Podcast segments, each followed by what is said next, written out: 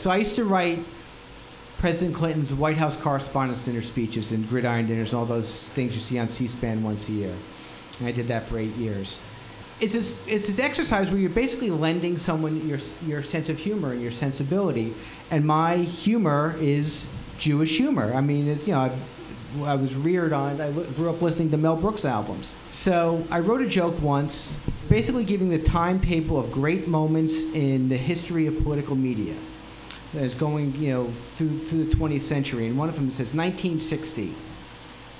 In 1960, people who watched the Kennedy Nixon debates on television thought that Kennedy won.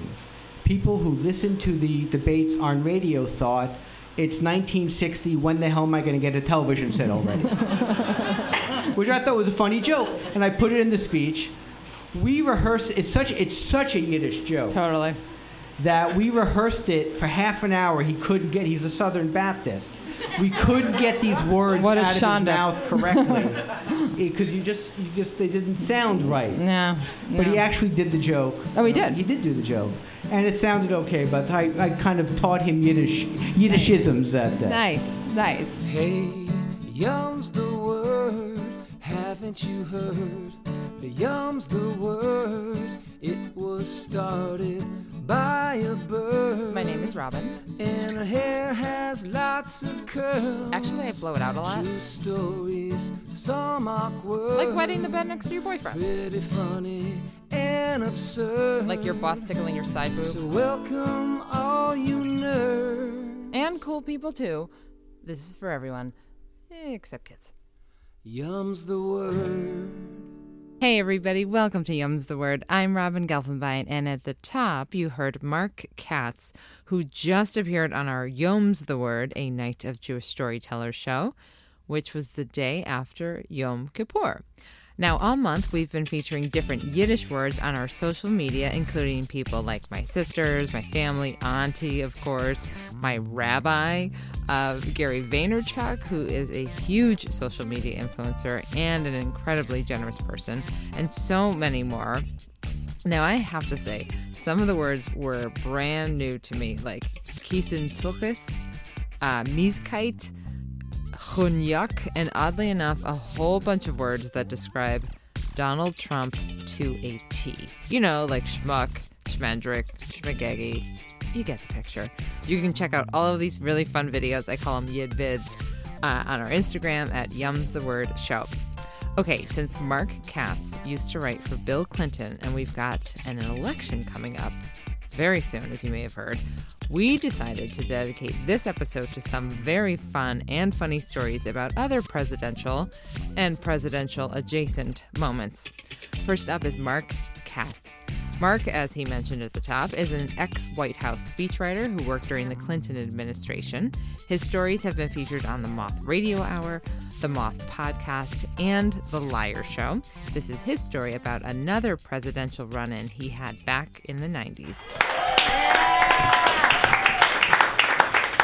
Uh, the story I want to tell takes place in 1994. You all look very young to. Raise your hand if you remember 1994. Okay, okay that's a good. Okay, that's a good sign. So it's a rainy October morning in 1994. I'm in my apartment on the Upper West Side, and the phone rings. It's my friend Mitch, who is one of my best friends from growing up in high school, and now he's an assistant district attorney in Manhattan and he says uh, a bunch of friends of mine are from work are going out to play touch football in Central Park. If you want to come with, you want to come join. Now, Mitch knows my athletic interests and abilities better than most. We grew up a bunch of guys.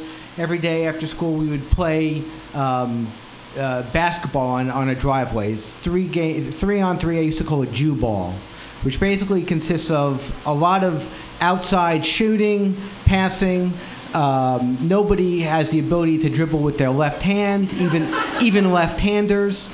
Um, never any fights, only threats of lawsuits. And it was common knowledge among my friends that you did not, on those rare occasions we played touch football, it was common knowledge you did not want me on your team.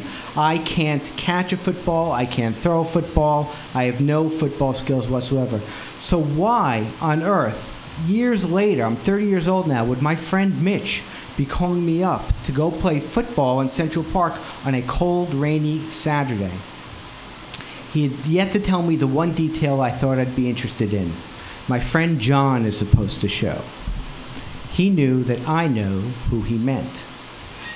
John John Kennedy had loomed large in my life from my very earliest days. In fact, even before I was born. I was born in December of 63, five weeks after that terrible day in Dallas. And my, the whole country, you know, was an outpouring of uh, fixation with all things Kennedy, and my mother was uh, uh, fixated more than most. And she looked down five weeks into the Johnson administration when I was born, and she saw her own living, crying, pooping John John doll.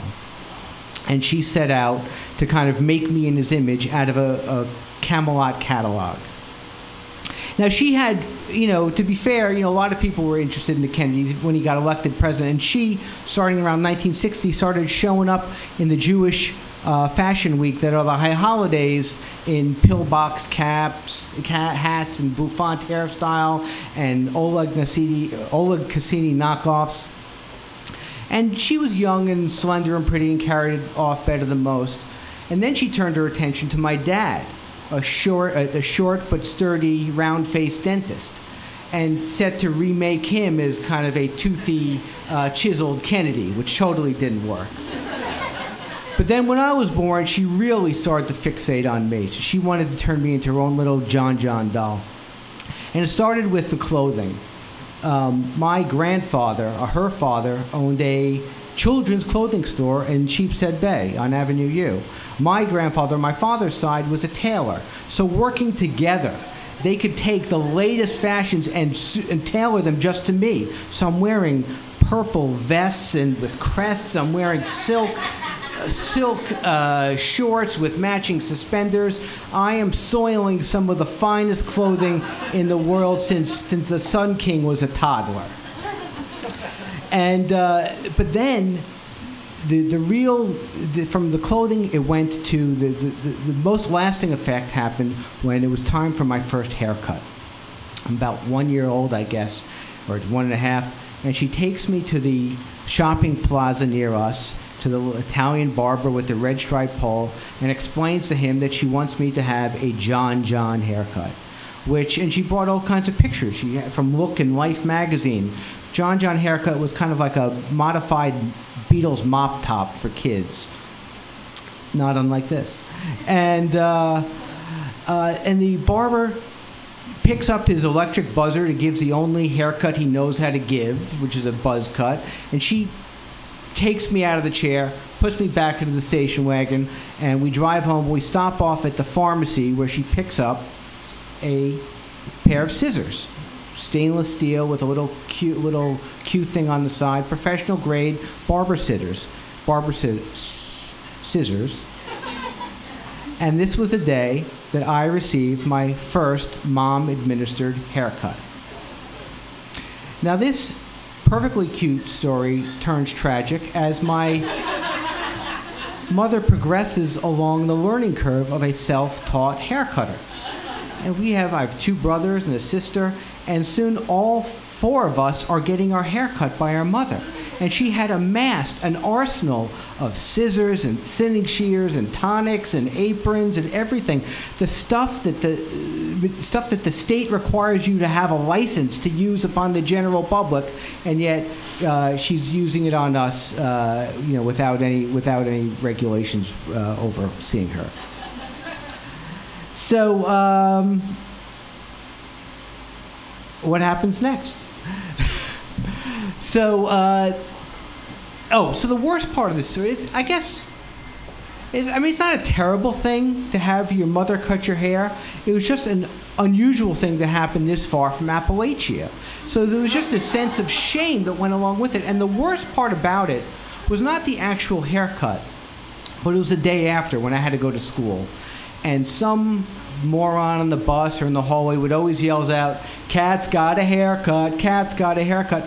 I was always petrified, petrified that somehow the conversation would turn from the cats, from the the, uh, the fact that Katz got a haircut to where Katz got his haircut and who was cutting Katz' hair. Well, anyways, most of these psychic scarring healed by the time I hit adulthood, and well, most, not all. So, so now I'm on my way. I'm 30 years old, and I'm on my way to go play touch football in the park uh, with my friends and, and John. So I'm approaching Central Park, Sheep Meadow, and I see a bunch of guys tossing the ball around. And one, and one of them, with the backward Jets cat, is John John Kennedy.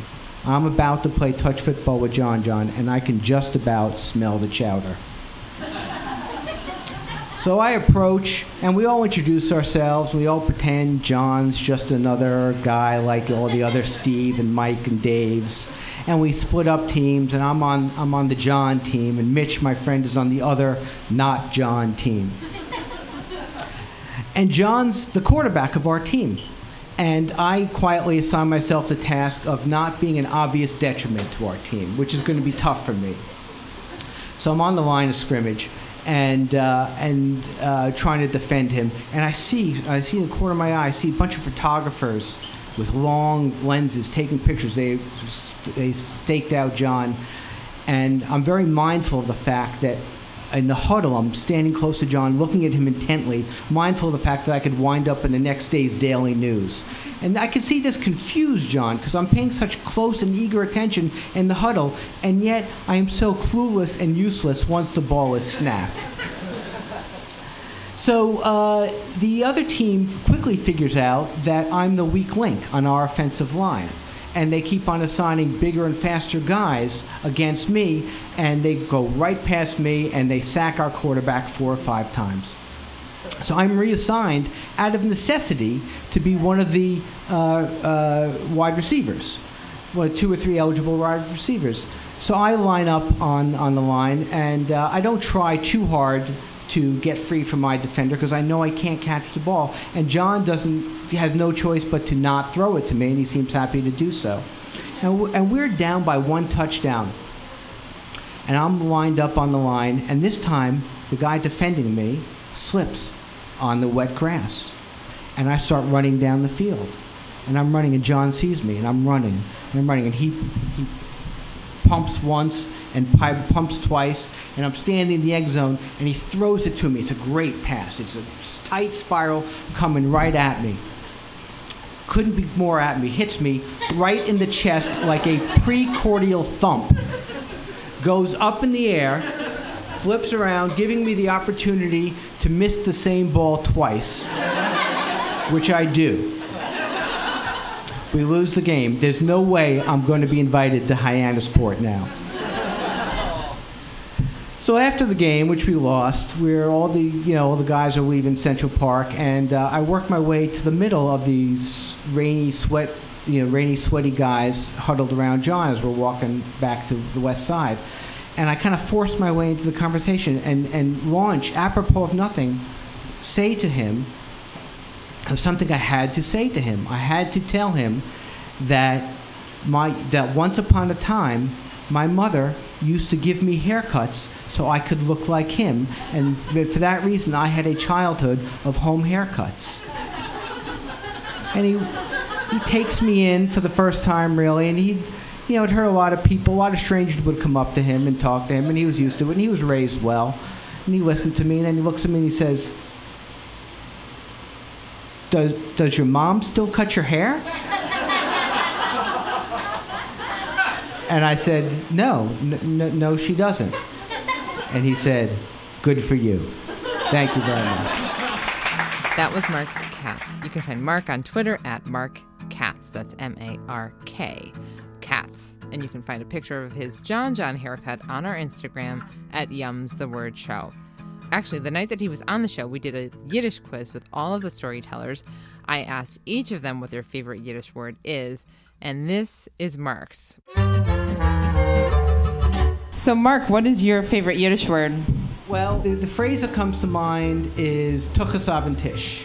Tuchus Aventish. Yes, anyone know tuchus? I know something about your butt. Uh, it means tushy on the table. It But- means it means to speak frankly. Oh.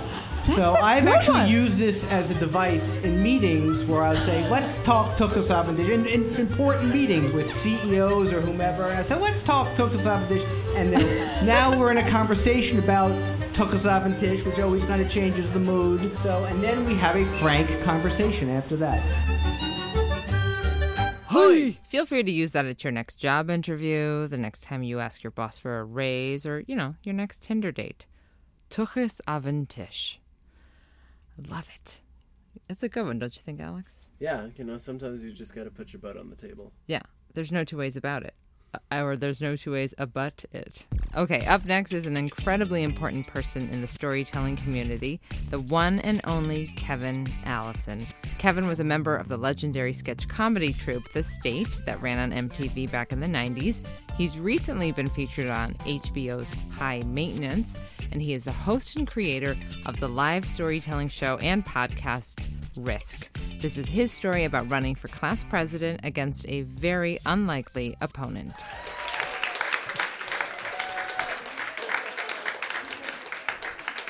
Yes, I was going to say that, uh, you know, oddly enough, tonight there's. I have maybe the least amount of penis in my story. Very, uh, but that's because this predates all of that. This starts at recess in the first grade. it's indoor recess, and there's about 50 kids running around throwing balls back and forth. And I am just looking at all the dinosaurs painted on the walls and kind of loving them. And I'm kind of wedged away in a corner having a conversation with an imaginary friend. And it occurred to me as I was coming here tonight, I was like, wow, if I was with my therapist right now, we could just stop right there. We could just spend the next hour on the fact that all the kids are playing with one another. I'm talking to someone who doesn't exist in the corner, says a lot about me to this day. But a little kid comes up to me. This kid who looked a little bit like a first grade version of Paul McCartney. And he said, What are you doing? And I said, Oh, uh, I'm talking to my friend. He said, Who? I said, Oh, it's, it, it's my friend Henry. He's like, Well, what is he? I was like, Actually, he's a piano. And the two of us instantly thought that was the funniest damn thing ever. We're like, what? You're talking to an imaginary piano? So we laughed and laughed, and we were just instantly the best of friends. And we got, you know, how things evolve with jokes. We suddenly started calling each other Henry instead of the piano. And soon enough, we were known to be the best of friends in the first grade. So we decided wait a minute, we have got to start the Henry Club.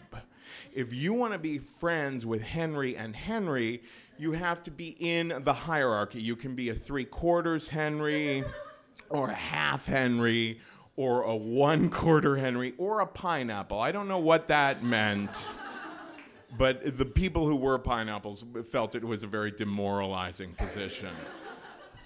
So we just went on being the best of friends right up through all of grade school. We became the kind of guys who would like hang out all night as we got kind of older and would talk about things like, you know, what is God? I think it's more of a verb than a noun, you know, those kind of conversations that you have we would listen to Jesus Christ Superstar and Fiddler on the Roof. And when Indiana Jones came out, we would run around the backyard acting like we were on horses together. So we were truly like soulmates. We were really best friends.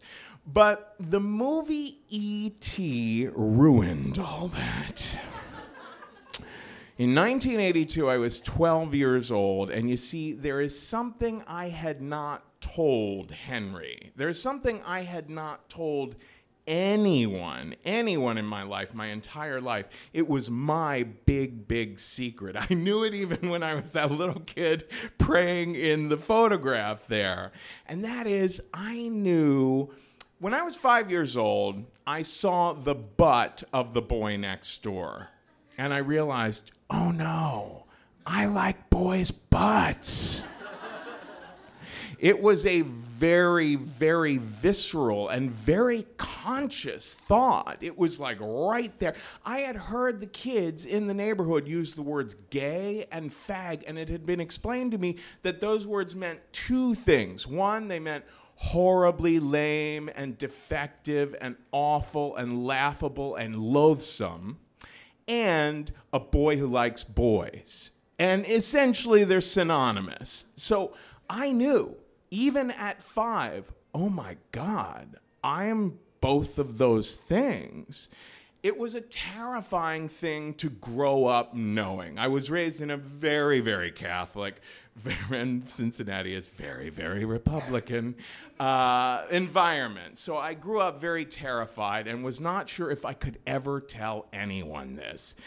And if I thought, if there's anyone that maybe, maybe someday I might be able to tell, it was Henry, right? Then the movie E.T. came out. and you see, I had been trying to deny this to myself for years and years at 11, at age 11, I came up with a plan. I was like, look, maybe if I talk about this in church, if, if I talk about, you know, not say the word gay or fag or anything like that, but kind of like wedge my way into it in a confession booth with a priest, maybe he can like talk it out of me in retrospect now that we all we know about the Catholic Church and that sort of thing, I'm so glad I didn't take that tactic.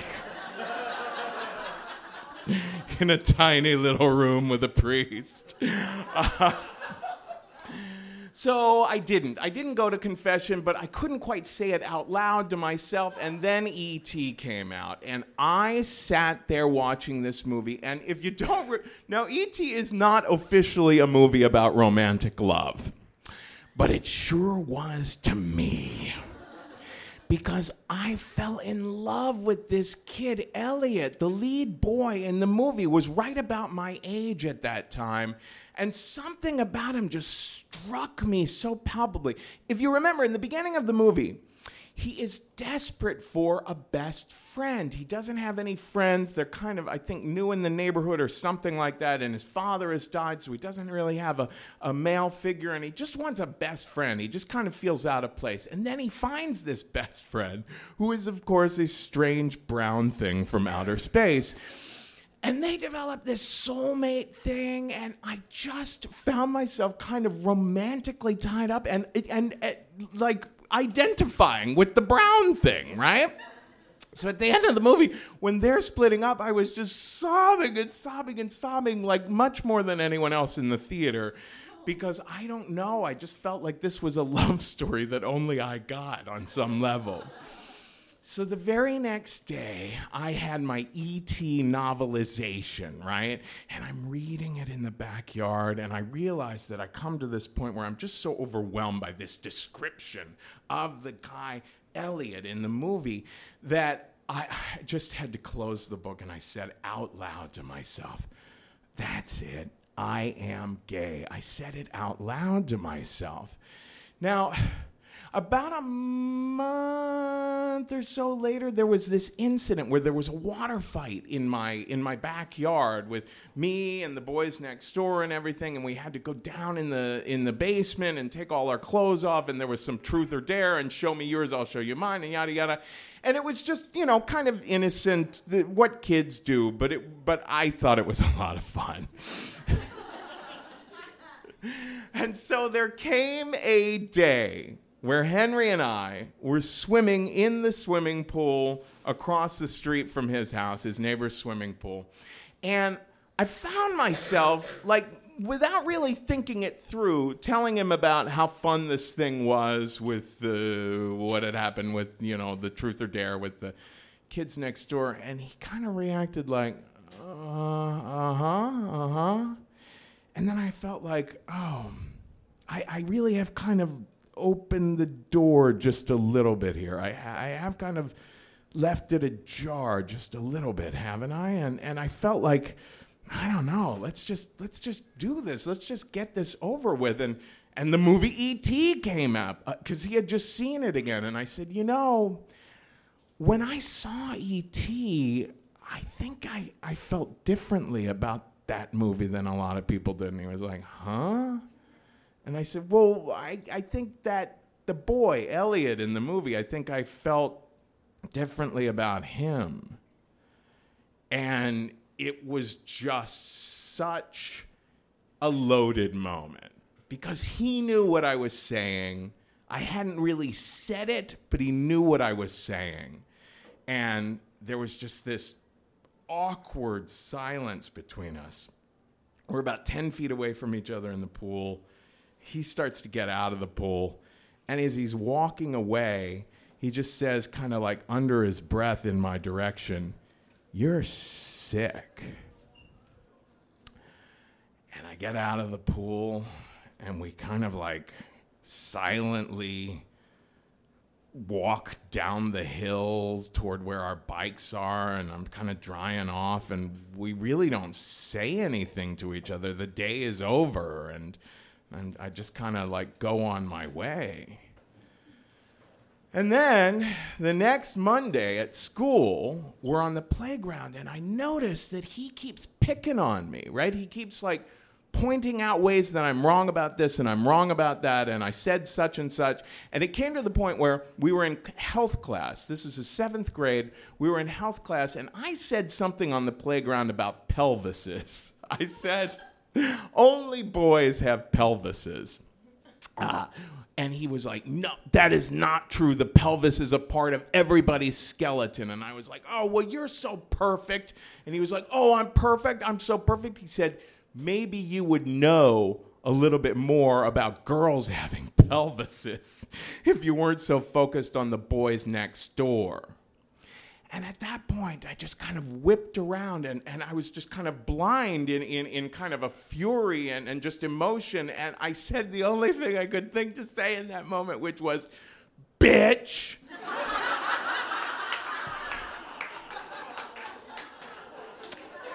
and I kind of instantly knew, oh gosh, even that was really gay.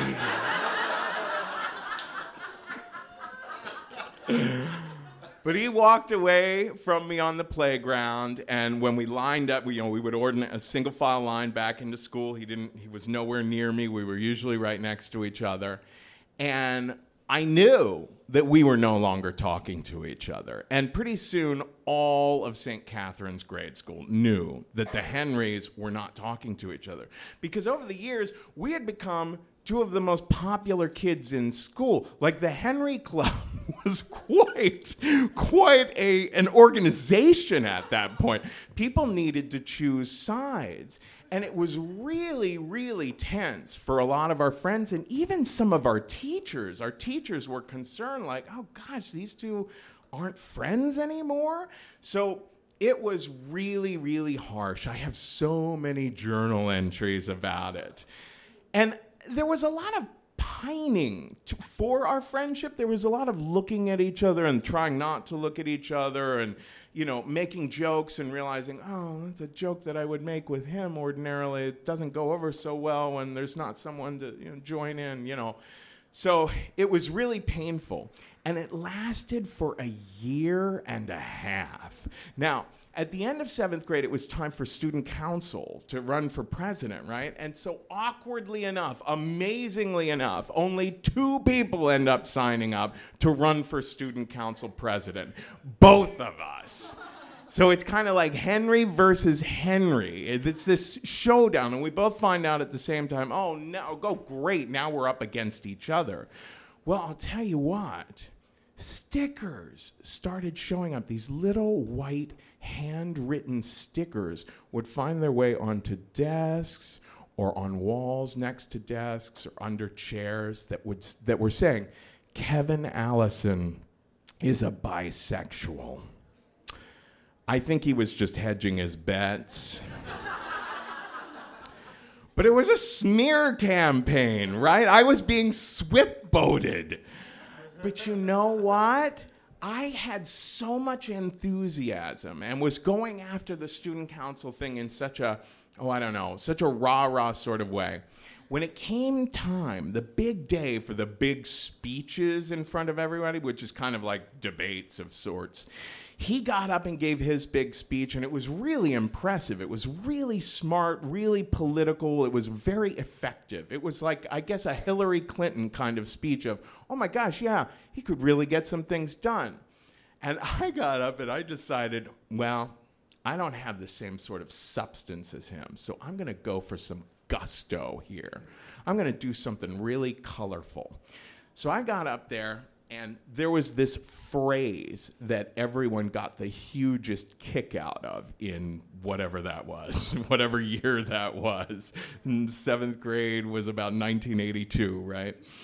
I got up and I said, When I say cool, you say beans. Cool, beans, cool, beans. And I just did that for a little while and then left. I won that thing in a landslide. I had apparently put my finger on the cool beans zeitgeist of 1982. But I'll tell you, the next year, eighth grade, it was just eating at us more and more. And it was awkward because it was a small school. So they'd keep putting us in these groups that would have to go on field trips together or stuff like that, where, you know, we would find that we would make jokes deliberately that we knew only the other one would get. You know, we you could tell that we both kind of wanted. It was kind of like you know, like Sam and Diane on Cheers, where you're waiting, you know, season after say, okay, when are they finally going to get together? That's what the ending of this enemy ship was like for the two of us. So finally, a day came toward the very end of eighth grade where I handed out awards to everyone. I just took it upon myself to give everyone in the eighth grade an award for something. And it was just a big list that everyone got on mimeographed paper.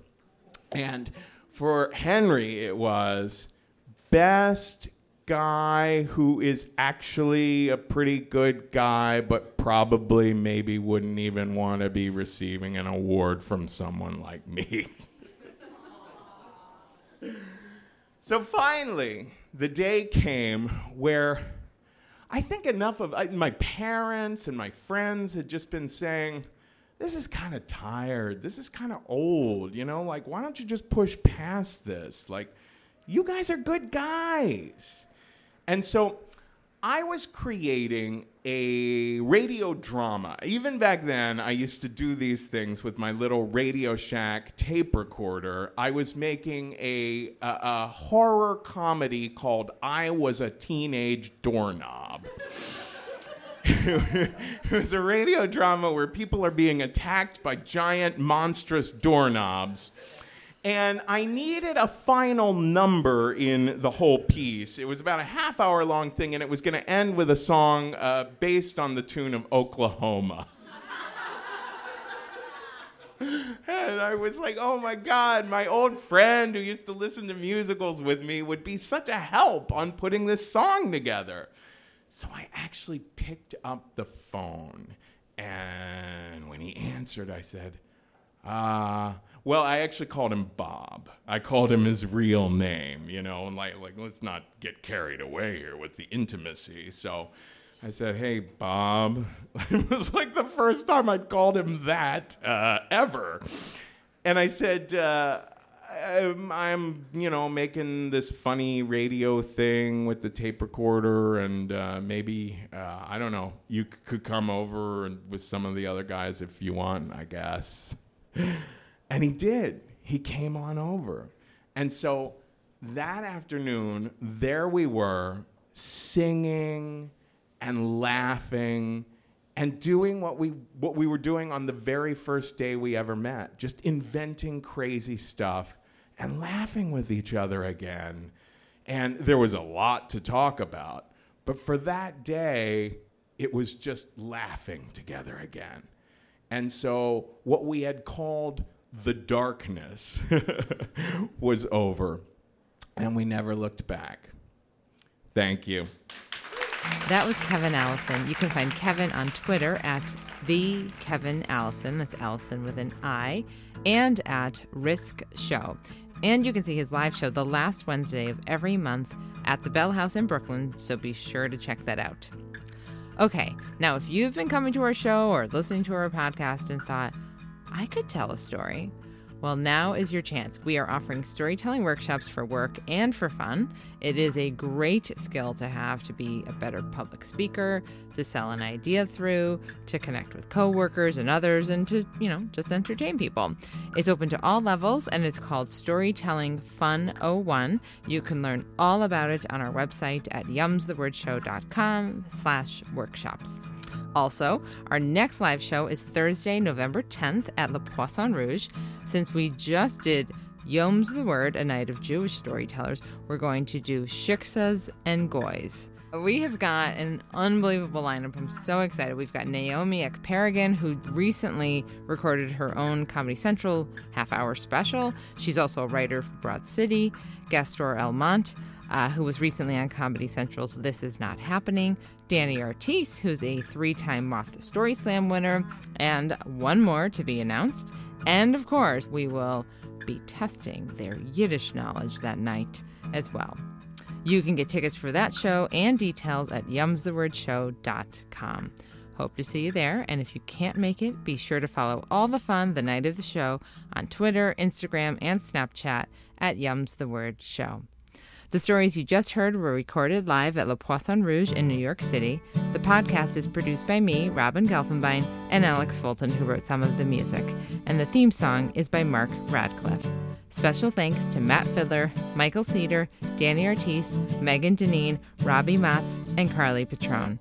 I'm Robin Gelfenbein. Thanks for listening. Hope you get a piece. And until next time. Yes, I was going to say that, uh, you know, oddly enough, tonight I have maybe the least amount of penis in my story. Yum's the word.